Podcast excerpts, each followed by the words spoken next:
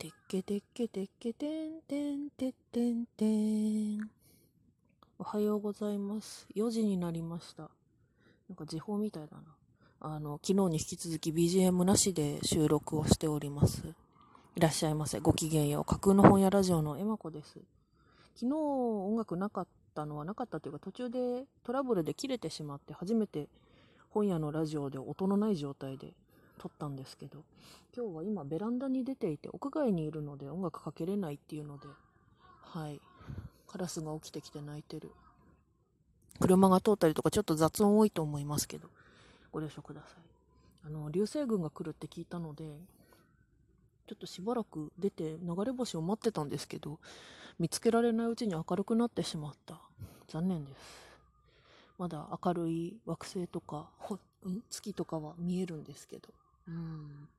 ちっちゃい星はもう隠れちゃったな。うん。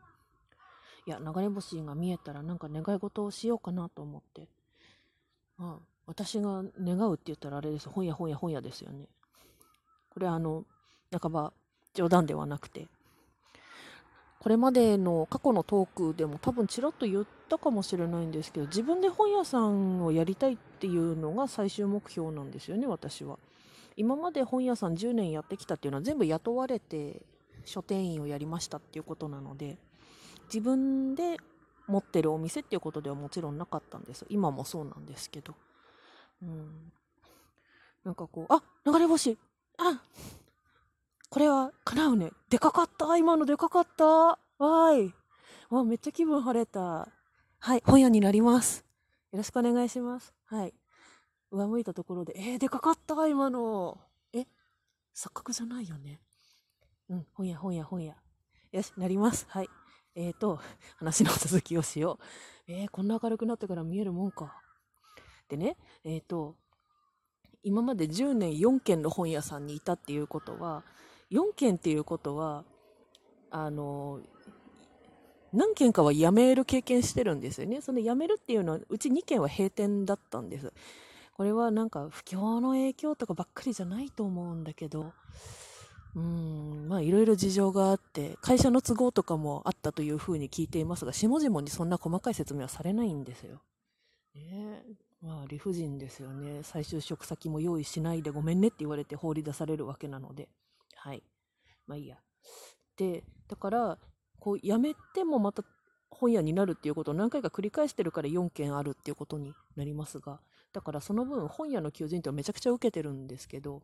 あの、全国区でチェーン店でみたいな、でっかい名前の知れた本屋っていうのはほぼほぼ受けてます。紀ノ国は受けたことないけどな。うん。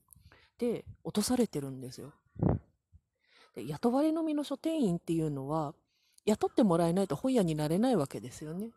で、その慣れない自分が歯がゆくって、じゃあ架空の本屋のつもりで喋ろうぜって言って始まったのがそもそもこのラジオなんですけど、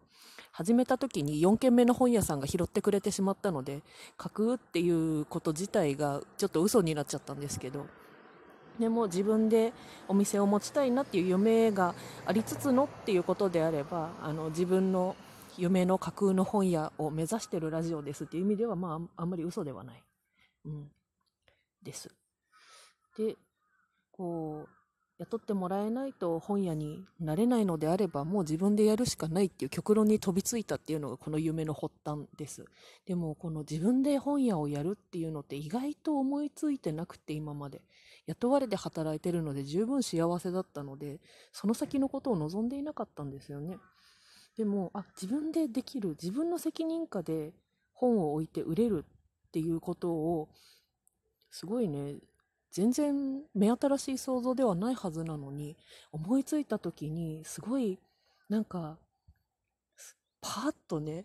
テンションが上がっちゃって、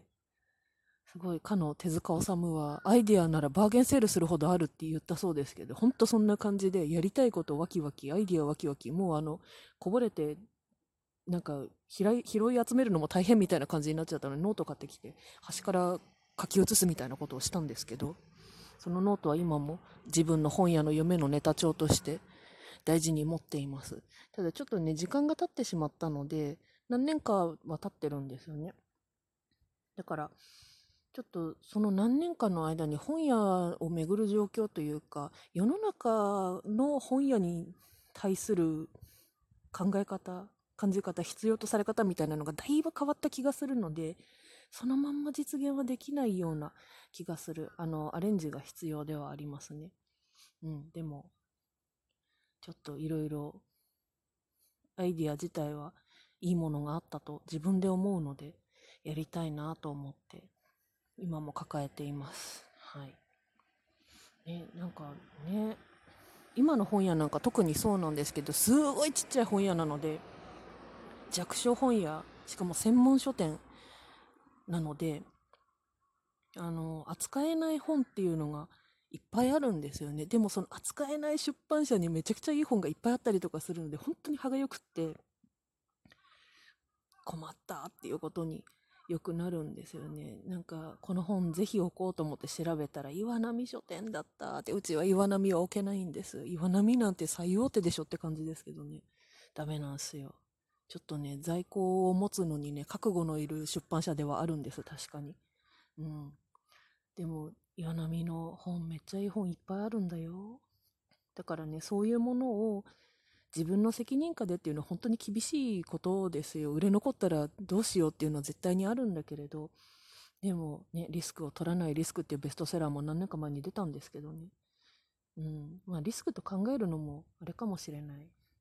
でもいい本をいい本ですよって言って差し出せる店っ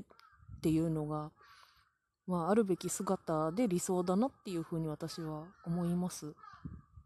なのでそういうことをやりたくて、そしたらやっぱり自分で本屋になるっていうのは、すごい楽しい目標として自分の中に根っこを張っていますね。うん。だから、流れ星も来てくれたし、明け方の直前に、よかった。頑張って邁進していこうと思います。はい。で、も、それが第一なんですけど、自分の欲求っていうところがね、あの、本屋の仕事っていうのは、すごく私の場合は人に恵まれて、お客さんに恵まれて、職場の人にも恵まれて、すごい可愛がってもらえていたもんですから、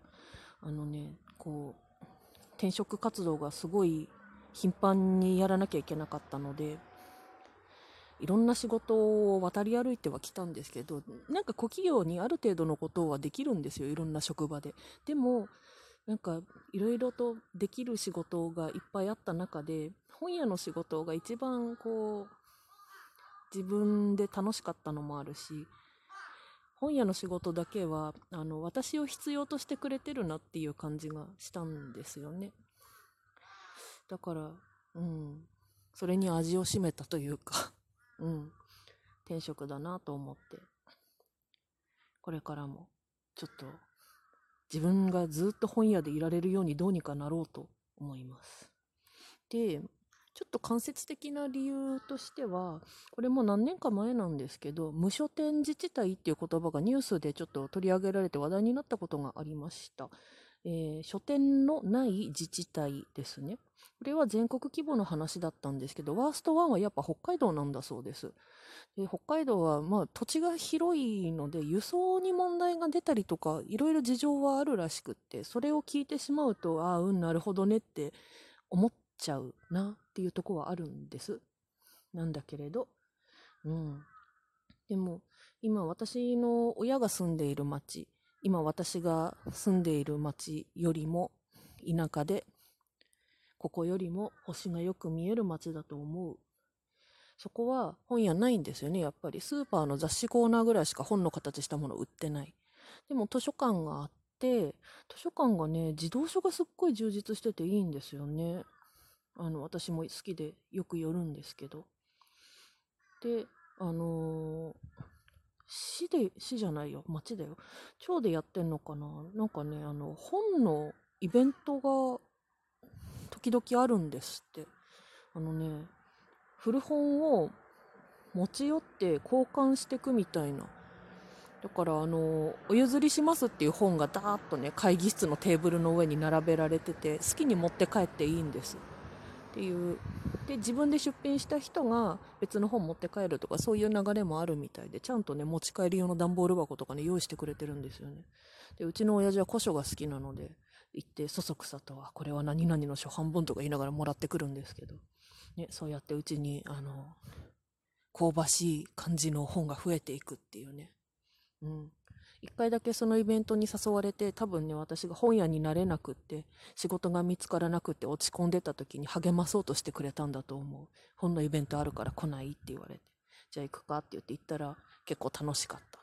あの梅津和夫の知らない今まで読んだことない漫画を見つけて危機としてもらってきました。